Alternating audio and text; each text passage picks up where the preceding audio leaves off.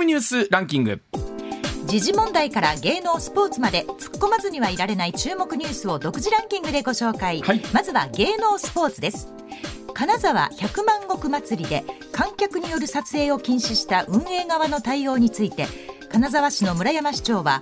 近年 SNS での肖像権をめぐるトラブルが多いことなどを受け祭りの実行委員会は協議の上2人の撮影を禁止したと説明。一方お松の方として100万石行列に参加した女優の栗山千明さんも SNS で100万石祭りを楽しみにしてくださっていた皆様誠に申し訳ございませんでしたと謝罪しました。まあ、これあの栗山さんが謝るような問題ではない栗山さんとじゃないですけどね。思いますけれども、はいまあこれどういうね事前に協議があったのかっていうところも含めてなるんですが、まあ少しでもトラブルを回避したい運営側と、はい。い、やそんな写真撮りに行くためにん見に行ってるのにっていうとこと行の、今後こういうことってちょくちょく出てくるんだろうなって思いますね改めてね。はい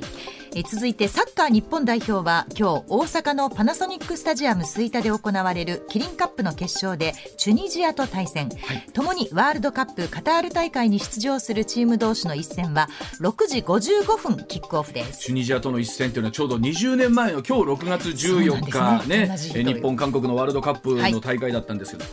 えたあの時大阪すごかったですもんね。もうめちゃくちゃ盛り上がりましたよね。オレオレオレオレ 言ってました言ってました本当。あれから20年ですよ。早いな早いでは、はい。いではニュースランキング参りましょう。まずは第5位インターネット通販大手アマゾンジャパンの下請け企業と業務委託契約を結び働く配達ドライバー10人が13日までに労働組合を結成しました、うん。組合員は個人事業主として働いていますがアマゾンからアプリなどを通じて指揮命令を受け、はい。労働時間も管理されているとして業務委託は偽装と主張、うん。労働基準法上の労働者に当たると主張し改善を求めています。でもこの時代例えばこう配達員の皆さん多くなってきて時代だなと思いますし、ええ。一方で確かにこういう形で管理されてるとなると、うん。えー労働者としての権利みたいなところもありますし、はい。業務委託だったらね、あのお好きなようにっていうところもあるし、まあ、保険の問題とかも出てきますし、まあ、今後こういったところっていうのは本当詰めていかないといけない作業になってきますよね。多分曖昧なままやっぱり始まっちゃったんでしょうね。あそうですもともとのねスタートがそうじゃなかったですから。ね。はい。では続いて第4位。各地の自治体で旅行者を対象にした新たな税を導入する動きが広がっています。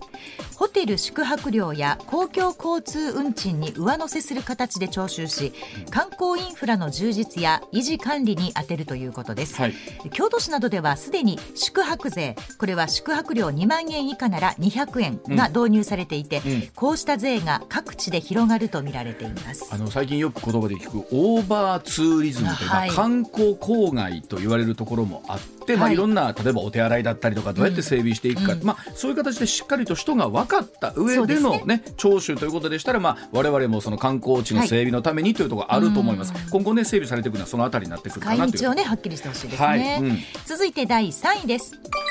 国から支給される持続化給付金を騙し取ったとして中東のドバイに出国していた松江大樹容疑者31歳が逮捕された事件で、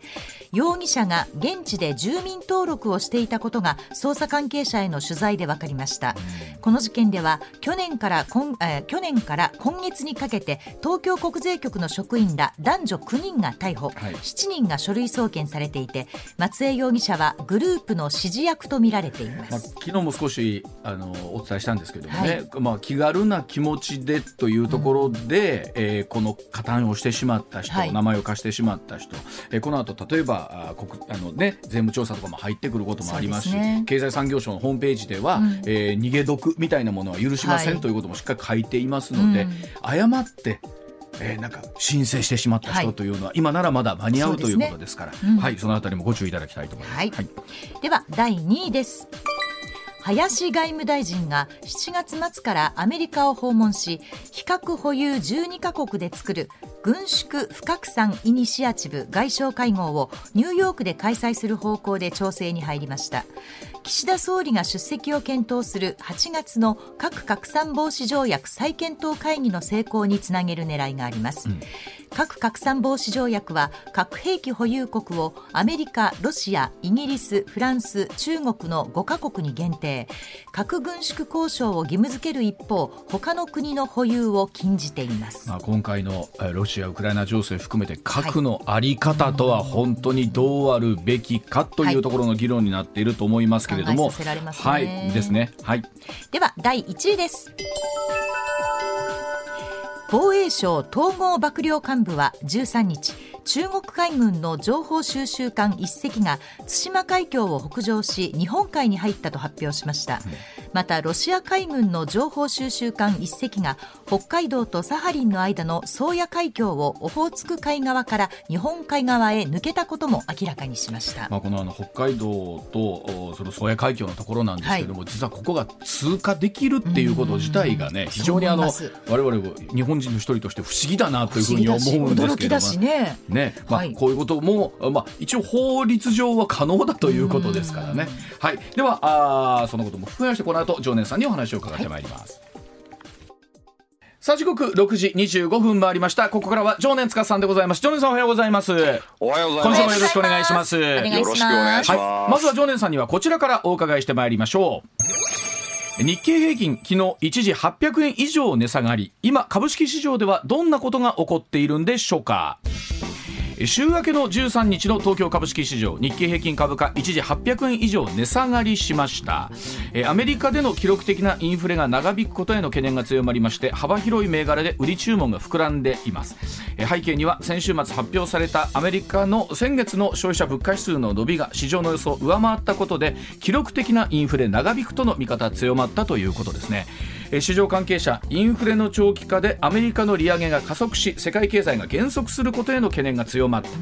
円安が進む局面では自動車などの輸出関連の銘柄に買い注文入ること多いんですが、はい、え今日は経済減速の懸念から輸出関連も含め幅広い銘柄で売り注文が膨らんでいると話しているということなんですが、うん、え常念さんアメリカ、ニューヨークのマーケットもですねまた、はい、1000ドルのね、えー、下げもあったということなんですけれども、円安、本当にいろんな状況あるんですからどこから行きましょうかというところですけど、ね、これね、まあ、あの基本的にね、うん、まあ、ニューヨークが木更津になる日っていうふうに私は言ってるんですけど、また何でしょう、はい、どどういうことですか、うん、木更津、はい、まあでもあの大阪の方木更津って言ってもピンとこないんで、ね、ニューヨークが三段になるっつったらわかるんですかね。どういうふうに評価すればいい三だといえば、はい、ねアウトレットモールじゃないですか、はいはい、あありますね、うん、大バーゲンですよ株の。ああ大バーゲンですか、えー、しかもアウトレットモールなんで、うん、しばらく安い。しばらく安い。そんな感じ。アウトレットモールがオープンしちゃったかもしれませんね。はあ。でも一時ね、1000ドル以上下げて、今少し戻してるということなんですけれども、はい、終値で3万510ドルというところが今そこ出てますけども。はい。うん、まあ3万ドル割ってくるかもしれないんですけど、あのね、いくつかちょっと要素、要因があるんですけど、うん、まず主にね、あの先ほどのニュースの中で言われた通り、うん、えー、インフレ率がね、だいぶ高かったと。うん市場予想は8.3%だったんですけど、うん、蓋上げで見たら8.6と。ああ、まだ高かった。はい、そうですね。で、おそらくね、市場コンセンサスはね、もう4月でインフレさすがにピークアウトじゃねっていうのがみんなのコンセンサスだったんですけど。全然下がらない。思ったほど下がんなかったでこれはね実はまたちょっとネタなんですけど、うん、森永ミルクキャラメルなんですよ。またあの 分かりやすいんだか分かりにくいんだかですけどどどういうことでしょうか。いや皆さんも子供の頃森永ミルクキャラメルね、はい、ご食べてましたよね。美味しいですよ。でしょ？であれこうある程度こう柔らかくなってきたところでぐっと噛むと、うん。持ってかれるでしょ？まあ持ってかれますね。はいはい。歯に詰めてるやつ。はい。うん。やややっちゃうでしょ、はい、物価ってあんな感じなんですよ。んどんな感じ？物価って森永ミルクキャラメルなんです。だから？しかもちょっと溶けてきた感じの森永ミルクキャラメルなんです。うん、だから、うん、あ要は粘着性があるんです。粘着性がある。あ、にちゃーってこう粘着するんですよ。はい。なんで、あ、うん、ええでアメリカンインフレ率ね去年からずっと上がってきて。で7%、8%ぐらいのところで今ちょっとずっとこの辺でこう行ったり来たりしますよね。はいはい、今もうここにだからもう超強烈な粘着粘着してるんですか。そうなんです。だからよくね私たちがね、うん、あのハイパーインフレがとかって騒ぐねちょっとまああのねちょっと軽率なこと言う人に対してね、うん、物価は粘着性あるから明日の朝起きたらいきなり1万3000%なんかなってねえから安心しろよってよく言うんですけど、これね裏を返せば8%ぐらいである程度固まってくると、うん。森永ミルクキャラメルなんですよ。日夜日夜ってね、うん、なかなかねこの利上げしてもね、はい、この8%のレンジを切り下げ下げるのは難しくなるんですね。逆にどうなんですか？これどっかでねこのリはい、リム上がってくる。でも日夜としてるのがさっきおっしゃったように、はい、ガクンとまでは、あの一一気にとまではいかないですけど、はい、どっかでびっくりしたような酒みたいなとあったりするんですかね、物価って。まあ所詮はミルクキャラメルなんで、うん、舐め続ければなくなるわけですよ。わかります？わかります。はいはい。だからあの口の中異常に乾燥した状態にキープしないで、うん、もう唾液を出し続けて舐め続ければ、うん、いつかそのキャラメルはなくなります。でもこれは何ですか？とろとろ溶ける感じなんですか？そうなんですよ、うんうん、で今 FRB がそれを積極的に溶やすあの溶かすために、うん、もう必死で舐めてんのか、はいはい、それともうえーっってもう口開いちゃってお手上げになってるのかっていうのが結構ポイントで。うんうんで FRB はもうこれ舐め続けようというまあ感じですよね、うん。うん、朝からちょっとすみません。あの汚い話ですけど、もう朝がもうベロベロもう舐めてもこれ溶かしちゃおうみたいな今 FRB 感じじゃないですか。うん。なのでいつかは解けるんですけど、うん、えー、これ解けないんじゃないのって思う人もいるわけですね。周りで生やし立てる人もいると。な結果的にアウトレットモールということでニューヨークがサンダーになっちゃったということですね。これ例えば分かったような分からないような感じです物価の粘着性って結構ポイントなんですよ。これ、例えばそれによって日本もこれ影響まあ受けてくると思うんですけど、この日本のね、例えば、あの値下がりみたいなところっていうのはこれどう捉えればいいですか？日本はねこれまあどっちかというと思惑ですよね。アメリカが要は景気悪くなってで通常ね円安になると輸出がすごい伸びるんですけど、うんね、アメリカはあの、まあ、景気悪くなるから輸出もそんな伸びないだろうみたいなふうになるんですが、うん、よくよく考えてみてほしいんですよ、うん、アメリカは要はねインフレがものすごいってことは何が起こってるかというと、はい、需要がものすごく大きくて供給が足らないわけでしょ、うん、そうですよね。ね。もう少なくとも国内の供給力だけではその需要を賄えない状態でしょ、うんうんこういう時やっぱり輸入を増やさないと、その需要には応えられないですよね。そうですよね、はいね、そうするとアメリカに輸出してる国は結構景気良くなるはずなんですよ。そうですよね。うん、となると日本は？そう、ね、日本は本当はだから長期的にはいいはずなんですよね。うん。引き続きだってほらその物価の粘着性でそのにちゃーとなかなかこのね需要が収まらないと、うん、供給力に対する需要がちょっとねまあ大きいという状態が続くっていうことなら、うん、まあ、当然そのね供給不足を補うんでどこで補うんだとチャイナで補うのってこれダメですよね、うん、あと物作れるとこっつったら日本とか東南アジアになるから、もうこっちに当然回ってくるよねと。だって東南アジアにある工場だって日本の工場だったりしますからね。よくあの常念さんがね株価って半年先の日本の景気というかね、まあ半年先の景気を占うものだとおっしゃってますけど、ど、今の理屈で言うと、はい、半年先、日本の景気は本来なら上がるはずですよね、今の流れで言うと。はい、そうですね、うん、なるんですけど、えー、株価は一時的に今下がっていると、ただこの下げがね、うん、あの例えば昨日今日でいって、うん、もう来週にはもうある程度戻っちゃうのか。うんそれとももうこのままもう2万円割れまでいくのかで変わるんですよ。あじゃあもうちょっと見ないと。そうなんです。このね、こう今日もう今日一日下がったからはいもう半年がアウトとかならないです。株価数千見ないとダメなんです。はい。でも本当ここいつもお話ありますけども、はい、この800円ぐらいの下げとか1000円近い下げみたいなものとかがもうなんか普通になってきてません？よく聞きますよね。まあ、ですね。これはほらあの前に私よく言ってましたけど、寅年はボラ年ですから。はいはいおっしゃってました。ええ、寅年はボラ年なんで、でしかもそこに今ねこの森永ミルクキャラメルという要素が加わってしまいましたから。だからすごいいろんな要素絡んでますよね、そうです。ねもうボラ年超えてもボラボラ島ですね、ニューカレドニアあの、えあのジョーデンさんやっぱりそれは何ですか？弁論部のこう、テクニックとしてあるんですか？いいいい例えをなんか え考えるみたいな。キーワードで覚えるって結構大事ですよね、なるほどね、ええ、また森永ミルクキャラメルからのボラボラ島っていうのなんとなく覚えられるじゃないですか。多分いやあの多分ここの瞬間だけ聞いた人は一体何のことなのかだと向こうでも行くんかなみたいな。いや物価に粘着性があるので、はい、FRB が引き締めやってもなかなか下がんないと。いやでもこれは確かにそうですよね、今日の明日でガクッと下がったらそれはそれでっていうことになるでしょうし、そう、そうだからね経済学の理論からすればですよ、これで引き締めをやることによって、アメリカインフレ率が 8%9%10%11% って言ってなければいいわけですよ。まあまあそうですよね、うん、でしょ、だけどみんなはその今月8.3%だと思ったのに0.3%も多いじゃないかって気にする方が市場にはいっぱいいるわけですよね。まあ、ビビリがいるんで。いろんな人の思惑で、はい、まあもちろんそのね株価も決まるし、まあ、円も決まってくるんでしょうけど、はい、それでいうと、今回ここまで円安がまたずっと進んできている中でね、はい、急激なこの円安に対してさすがにちょっと大丈夫かと思ってる方も多いと思うんですけど、ジョーネさんこれはどうなんでしょうジョーネさん。いやでもここから私ね、うん、あのドルを買い上がっていくかというと、うん、個人投資家として言わせてもらうと、はい、いやここそろそろドル売った方がいいんじゃないのとか思いますけどね。ここまで来る。こういうふうに一本調子でいって予想外の円安ってなった時は、うん、まあ大体ちょっともうピークアウトかなと。思ってマスコミでこれだけ円安って騒ぎ出すとね、大体マスコミ逆進なんで。ええ、マスコミが騒いだ時って大体ピークなんですよ。あなるほど、うん、あとね神々もちょっとざわついてまして、うん、えー、日本の守り神ご存知ですか？日本の守り神。元財務官の榊原英介大明神という方がいらっしゃいまして、うんうんえー、この人がね1ドル100円割れって言ったらね絶対100円割れないんですよ。あそうなんですか。で最近榊原先生はね1ドル150円とか言い出してるんで、うん、あもうそろそろ終わりかなみたいな感じなんですよね。あのそれこそ常念さんがおそらく、はい、あの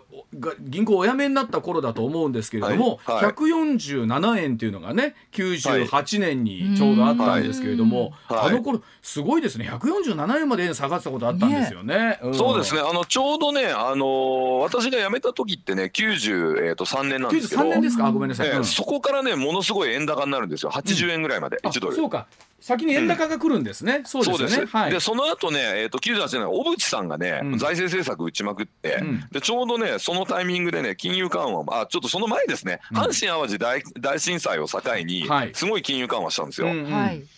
でさらにそのままゼロ金利までいったんですよね。2000年ぐらいまで、うんうん、なんでものすごい金融緩和したんで円安が進んだんですけど、うん、まあ、ここでですねまた円安がとかでマスコミ騒いで。であの早見総裁がねあのゼロ金利解除ってやっちゃったんですよ。早すぎるゼロ金利解除、そしたらその後に IT バブルが崩壊してめっちゃ景気悪くなるんですよ。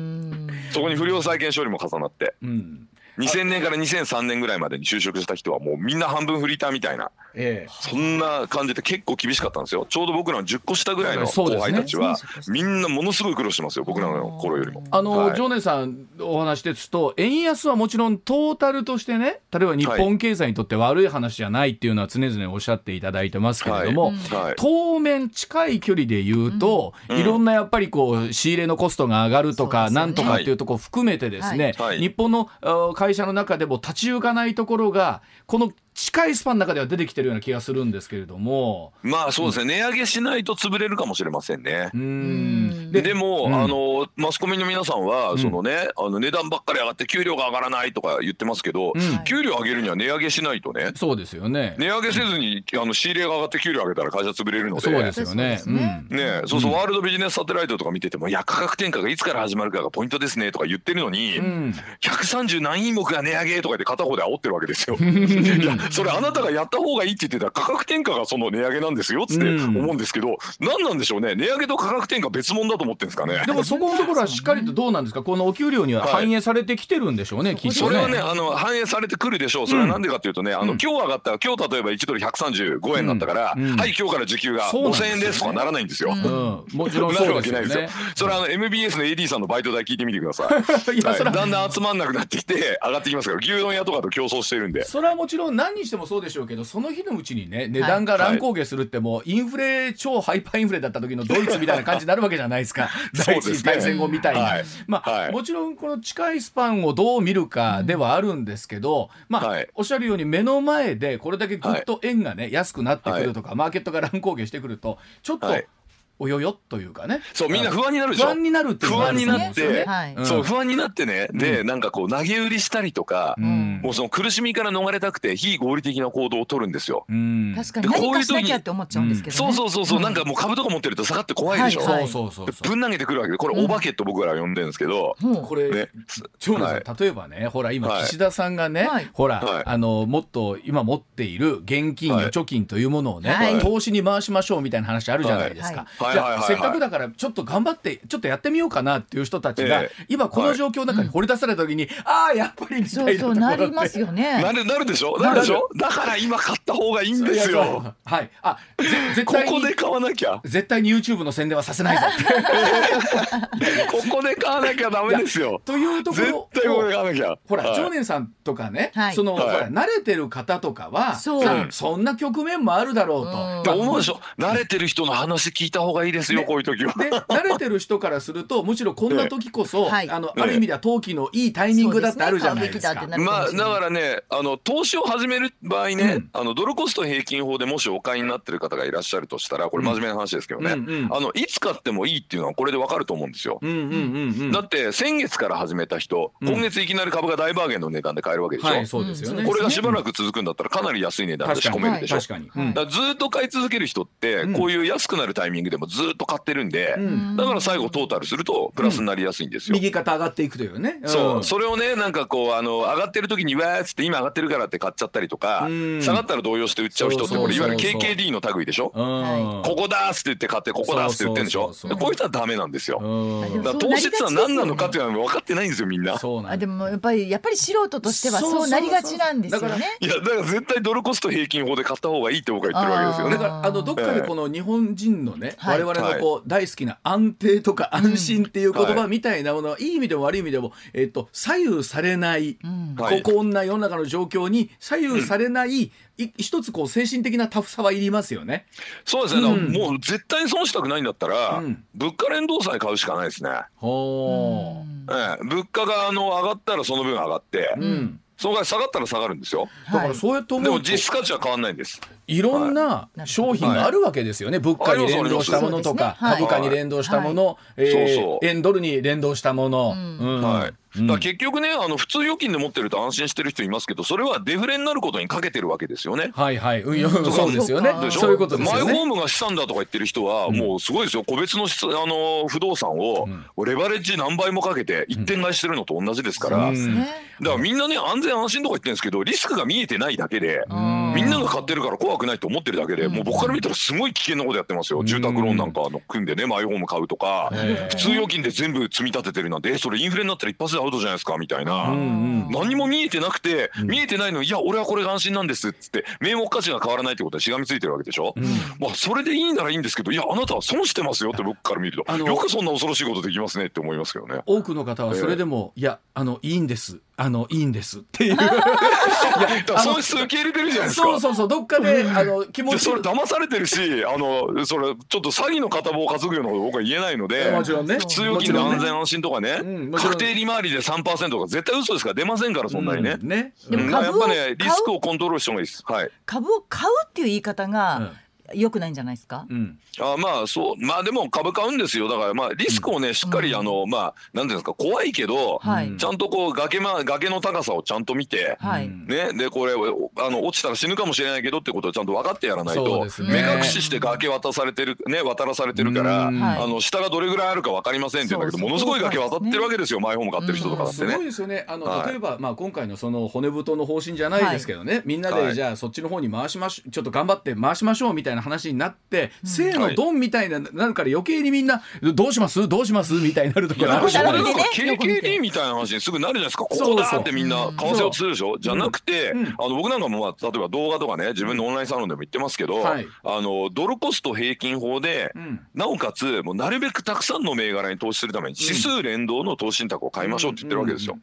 ね、でこういう時個別の銘柄を買うといろんな思惑で輸出はダメなんじゃないかとかね、うん、あのなんとかっていうのでこうなんか平均以上に下がっちゃうパターンがあるんですよね、はい、うん、少なくともインデックス買ってる限りは平均以上には下がりませんからだって連動してるんだもんって感じで。自分の資産をいろんなところでこうリスクを分散させながら、うん、こっちがいい時にはこっちが、はい、えー、勝ってこっちがいい悪い時にはっていううまくバランス取れるようにってことでしょ？ジョーネさんそれ。そうですそうです。だからもう全部自分が買ってる買い方は変わらないんですよ、うん、変わらないんですけど自分の持ってるそのポートフォリオの中で、そう例えばあの外国株アメリカの株はこれぐらい下がったけど日本はねそれの半分ぐらいで済みましたね。とか、ね、逆に原油が上がったんでその分あの全部埋めて、うん、あの余りあるぐらいプラスになりましたとかね。うんね、そういうのをこううまくこう配分するのが大事で。で最初どういうセッティングをして、でこの先ねこう、まあ、シナリオはどう変わっていくかによってちょっとこうあの DJ じゃないですけど、ちょっとこうね低音を大きくしたり高音小さくしたりとこう調整が多少あるんですよ。それをもうあのじわじわやっていけば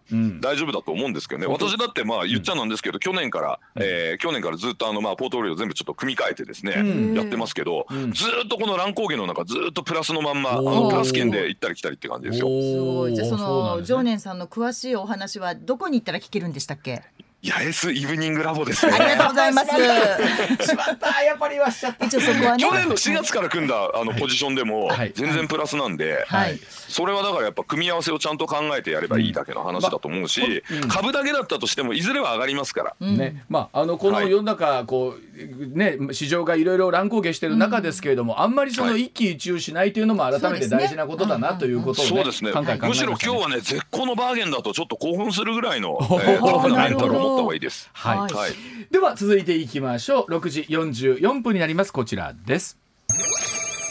さあ侮辱罪の厳罰化刑法改正刑法が可決成立へ、えネット中傷の歯止めをかけることになるんでしょうか？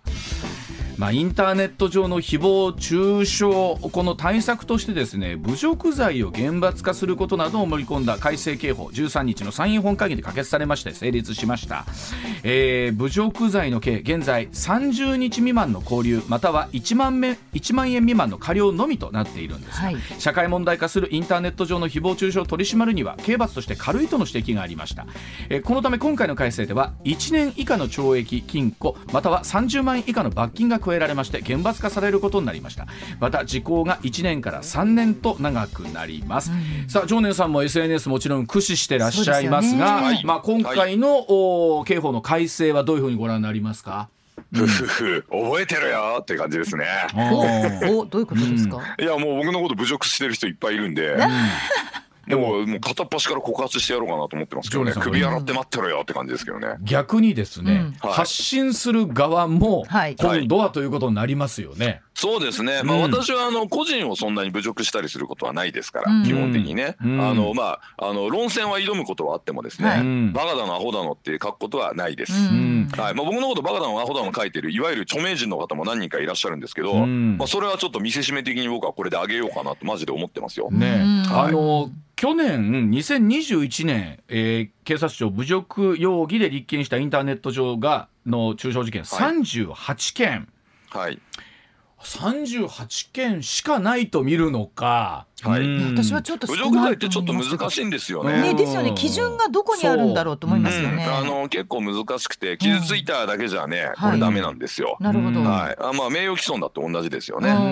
ええそうそうそうそう。うん。ただ俺が傷ついただけで認めたら逆に世の中おかしなことになっちゃうじゃないですか。まあこのあお話が出た時にね、まあもちろんそのなんて言うんでしょう、個人に対して誹謗中傷する、まあなんならそこで命を落とすというようなことまでならないようにってありますけど、今度は、例えば発言をすることが躊躇されるようなことにもなりかねないなと。例えば何かに対するしっかりとしした批判みたいなものが、うん、取りようによってはということにもなるかもしれませんしね。まあだから人格批判とその人の言論に対する批判っていうのをちゃんと区別できない人は、もう発言しないでくださいってことじゃないですか？そうですね。うん、例えば私も2015年の安保安保法制の時に左翼によく絡まれたんですけど、最後はレイシストだのねネオナチだのね、捨て台詞言ってくるわけですよ。プーチンみたいなこと言われるわけですよ。うんなんであれはいかがなものかと思いますよ。うん、あの石垣のり子さんっていうね国会議員の方が、うん、高橋洋一先生のことをレイシストだとか言っていきなり何の根拠もなく言ってね。うんでなんかもう全然謝罪も何もしてないんですけど私もね、私のことレイシストだって言ったね左翼がいるんでね、今一人名誉毀損で訴えてるんですけど、はい、そんなレイシストなんて言葉をね経験に使うんじゃないお前ら何考えてんだって話だし、大統領選挙陰謀論の時にもね散々バカだなアホだの必要に言ってきた人がいるので、まあ1回や2回ぐらい別にいいですよ。朝日新聞じゃないですけど、一発だけなら誤射かもしれないんで、それはいいですけど必要に粘着してね僕のことをそうやってこう人格批判みたいなね、えー、事実にまあ反するようなことを言い続けた人はもう当然これはやっぱりあの対抗する手段をねだって議論にならないわけじゃないですか、うん、なんか言うとその100倍悪口言い返すだけみたいな感じで議論にならないんで、もうこれはもうちょっと警察の出番かなと思いますけどね。これによって世の中の誹謗中傷みたいなものっていうのは少し抑えられてきますかね？どうでしょうね。あの、結局ねあのなんで SNS でああやって荒れるかっていうと匿名だからですよね。そうですね。それありますね。相手もあの同じぐらい自分を攻撃するとなったら攻撃してこないんですよ。うん。これまさにあの権威主義国家ロシアが今ウクライナにやってること 全く同じで、ウクライナにやり返す力があるともしロシアが思ってたら攻撃しないわけですよね。どうせやり返せないだろうと思って書いてるわけでしょ。匿名だと。でもこれでそのまあ個人を特定することが割と容易になってで捜査機関がねすぐに動いてくれるってことになると、まあ、かなりの抑止効果持ちますよね。まあそう、ね、そうすると、まあ、あの SNS 上の議論がですね、うん、そういう侮辱罵倒の試合からですね、うん、もう少しその相手のねあの言ってる内容、うん、ねえー、その主張の内容とそのまあエビデンスのそのまあね、信用性とか。えー、そういうところにですね、まあ、議論の焦点が移ってきて、はい、まあ、SNS の健全化にもつながるかなと思いますけど、ね、あのそうなってくれればいいなと思うんですけど、ね、ついついね、はい、結局、感情的な話で、はい。終わってしまってる論争も、論争というかやり取りと言った方がいいんでしょうかね、多いですよね。まあそれはすごく多くてあの森影の時のね安倍さんに対する批判なんてまさにそれでね、だってもう一部の人安倍死ねえとか言ってたんですよ、あんな侮辱罪ですよ。さすがに相手が政治家でもあれは議論じゃないし。あとは本当の意味でね、あのその言論のまあ妨害という意味だとほらあの北海道かなんかで、えー、ずっとやじを言って演説妨害したやつがいて、でそれが結局なんか無罪になったでしょ裁判で、ああいうのもどうかと思いますよね。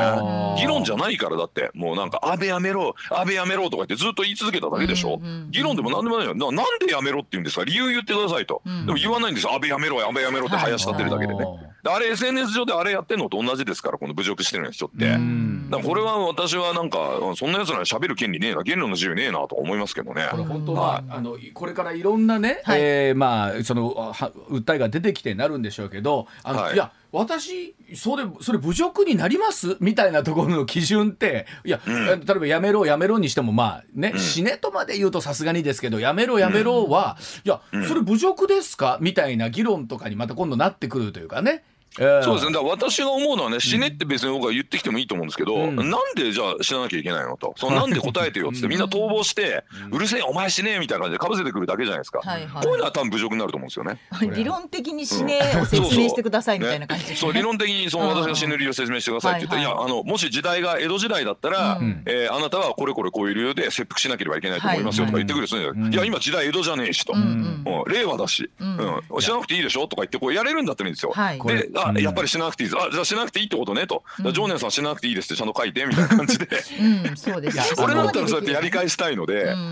その会話が成立してる限り僕は侮辱だと思わないですけど、ね、多かれ少なかれこの、まあ、SNS をやってる方ってどうなんでしょうか、はい、あの批判をされるとか、うん、何侮辱をされるみたいなことっていうのは一度や二度は皆さんあるのかな、ね、どんな方にしても、まあうん、そうですね。批判が怖くて、うん、あのまあ批判をするなということだったらそもそも発信しなきゃいいんですよ。そうですね。ね、だからちょっと批判されたぐらいで訴えてくる人もいるんですけど、そうそういう、うん、そういう方とね、今裁判もやってますけど、批判をねそのまあ私よりもフォロワーが10倍ぐらいいる方ですよ、ツイッターの、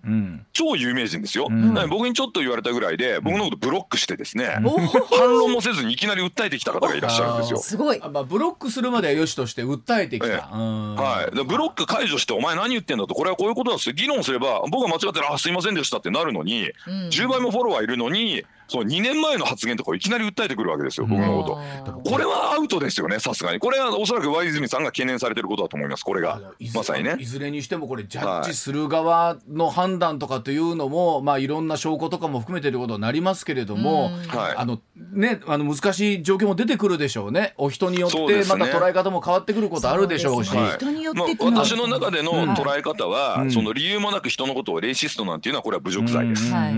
ね、でもさらに言うと、それをね、何年前か知らん発言をブロックしといて反論もせずにね、うん、いきなり訴えてくるってのはこれはさすがにやりすぎかなと。特にねその有名人の方ね、フォロワーが何十万人もいるような方が、はい、その SNS の公開の空間で議論もせずにねいきなりこの侮辱罪を使って「お前今の侮辱だろ」うとか言ってね、ブロックしてたくせにですよ、これはさすがにやりすぎだよねと。まあ、例えば、ね、あのこれ別に SNS の世界だけじゃなくてもともとは例えばその出版におけるものだったり放送も含めてですけど、そこでのこう侮辱だったりとか、ね名誉毀損みたいなものって昔からあるわけなんですけれども、より今度はあなんて言うんでしょう。もう範囲が広いというかね、ね、特に SNS なんてもうすっごい海の中でいろんな言論がね戦わされてるわけですから。チェックのしようがないような気がしますもんね。まあ SNS の発言っていうのは、はい、その例えばそのまあ論文とかね、うん、それこそそのまああのいわゆるまあ新聞記事とかとは違って、うん、まあその時ちょっとこうあの反射的に書いちゃうと思うそうですね。それもあると思います。で逆に言うとそれを書くことによって批判もきますよね。はい、でその批判してくる人と議論することによって最初に言ったのを撤回する場合もあるかもしれないし。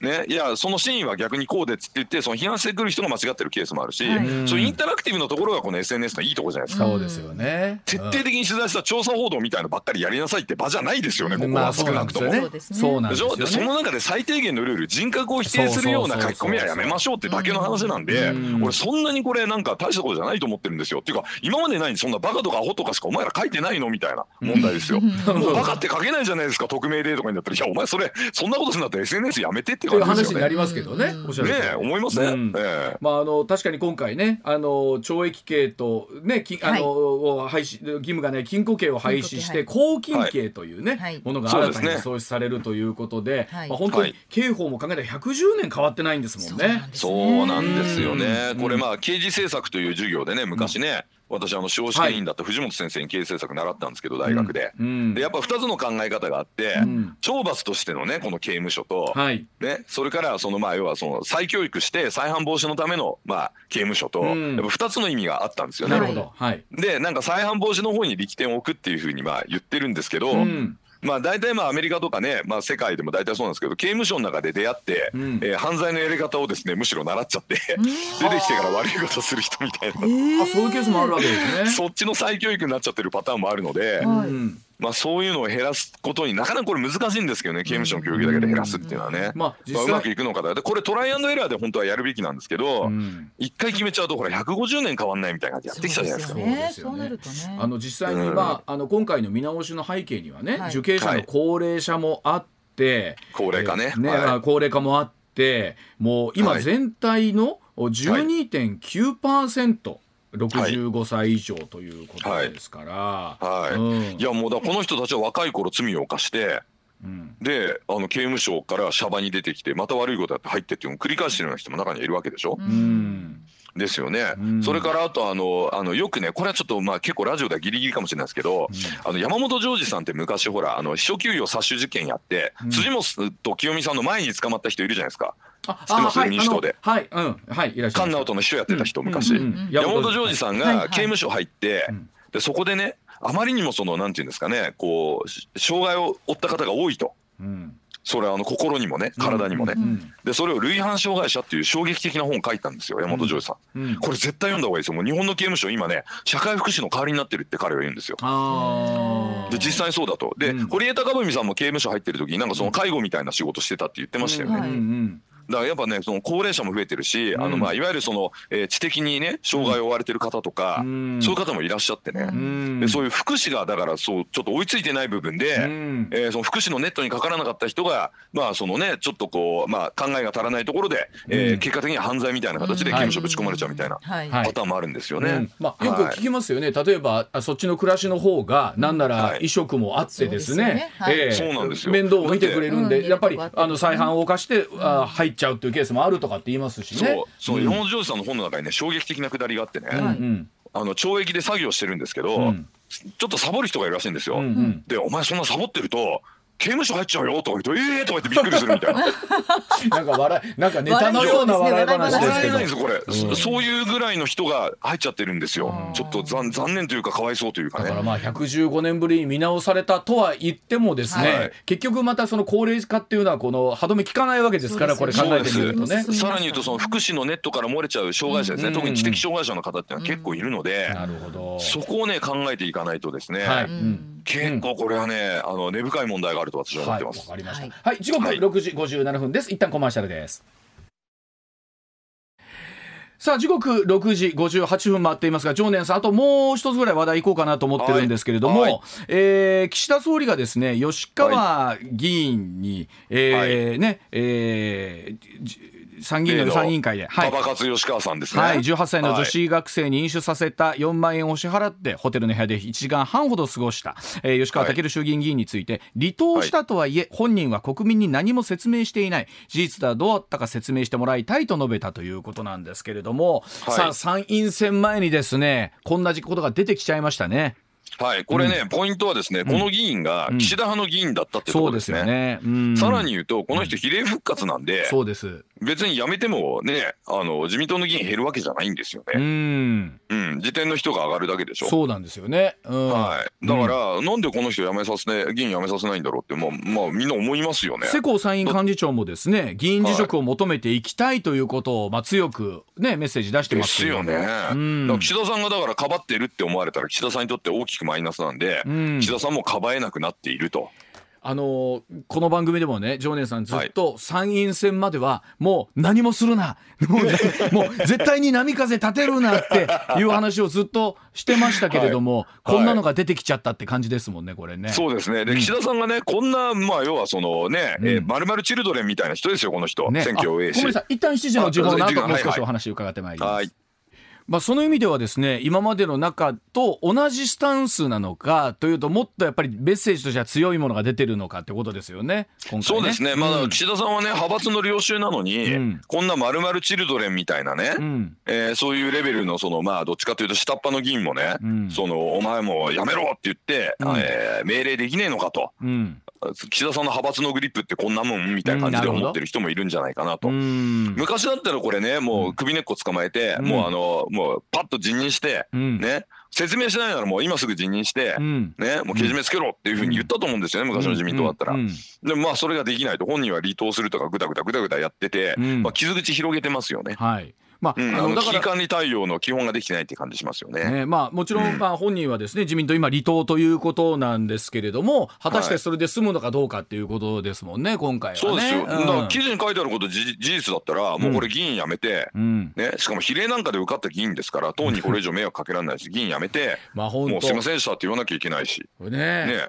はい、あのでも結局おっしゃるようにこのじゃあ岸田さんもこの対応一つで例えば党内だったりもっと言うと派の派閥のコントロールがどこまでできてるんだっていうことになるわけですね。今回まあ、実はもともとそういう状況に岸田さんであったんですけど、うん、なんかマスコミが割と岸田さんを応援するんで国民にはその姿が見えてなかったと。ほうほうほうほう。うん、ところが今回骨太方針でね、うん、岸田さんがその財務省がの言いなりで2025年、うん、5年のプライマリーバランス黒字化とかも絶対達成不可能な目標を入れようとちょっとご利用ししようとしたら、うん、大反対で入んなかったじゃないですか。はい。うんやっぱこいつ力ねえんだなってみんな思ったと思いますよ。はあ。でも、うん、とりあえずは参院選まではいつも話してますけれども、この状態です、状態で進むんですよね。そうですね。で吉川議員の件も結局グリップ甘いしなんか岸田さん派閥の中でもそんな力ないんじゃないのってみんなにやっぱ思われたと。うんやっぱ岸田ってこんなもんかみたいな感じで。でマスコミもね、うん、もうその安倍さんの言いなりみたいにまあ形の上ではなっちゃうわけですから岸田さんが、はい、今回の骨太はそうですよね。ね、うん、そうすると手のひら返してくるわけですよ、うん、要はその岸田さんにあの石破茂さんみたいなことを期待してたわけでしょマスコミは。ああ党内でちょっと別の意見角度から言う人みたいなイメージですか、はい、そうそうそう、うん、だけど岸は結局ほら保身大事だからだって安倍さんに本気で反対されたらだってね党内基盤弱いから、うん、ね総理大臣辞めさせられちゃうじゃないですか、まあ、でもそれでいうとやっぱりいかにして安倍さんだったりの力がやっぱり党内で非常にまだ大きいかということですよね、うん、結果として、まあさらに言うと岸田さんが言ってることよりも安倍さんが言ってることがまともですからね、あやっぱそうですこんなインフレでだってねね、物の値段が上がって大変だとか言ってんのに、消費税で増税狙ってるわけですから岸田さんと財務省って、そんなもん止めめてもらわなきゃ困るでしょ？うん。うん、安倍さんの言ってる方が正しいし多分国民安倍さん支持しますよ今回の。ね。骨太の方針で言うんだったら、うん、で防衛費の増額だってみんな望んでるでしょ？国民は、うん、ロシア危ないって思ってるのに、うん、でそれをね防衛費増額するんだったら社会保障を切り詰めなきゃいけないとか財務省言ってんですよ、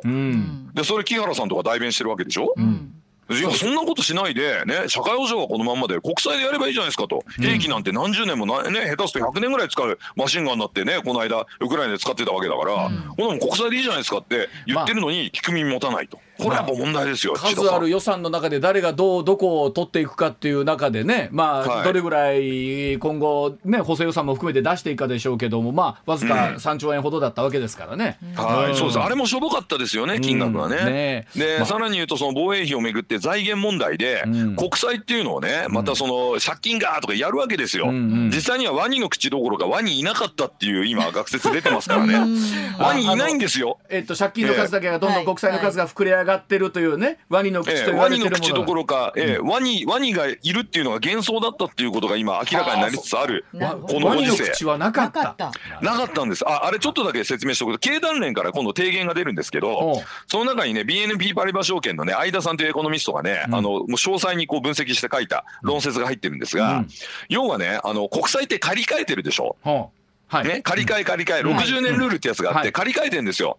ね、十何兆っていう金額を、うん、で借り換えるときに、えー、借金を返しましたっていうのは歳出にカウントされるんです。ところが借り換えて入ってきた方の歳入ね、うん、借り換えてお金入ってきましたっていうのはなぜか歳入にカウントしないんですよ。あそうなんですか、うん、そうなんですね。それを積み重ねて結果がワニの口なんで、うん、これアメリカとかあのヨーロッパの基準だとそれ歳入は歳入でカウントするし歳出は歳出でカウントするんですけど、日本は国債を返した時だけ歳出カウントするっていう謎ルールでやってるんですよ。えこれ世界とは違うんですか基準全然違うんです。日本だけですこのことやってんのえちょっとってくれとデータ自体が変わってるじゃないですか世界とそうですよ。だから世界のデータと全然違う違う基準で比較してるんですよ。えもうなんか。食料自給率と同じ問題起きてんのこれ。えっとなんかめちゃくちゃ深い話になりそうなんで時間がなくなってきたんで、はい、またちょっと来週改めてちょっとお聞きしたいと思います、はい、ワニはいなかったっていうキーワードだけ覚えておいてください。わかりました。はい、はい、さんどうもありがとうございました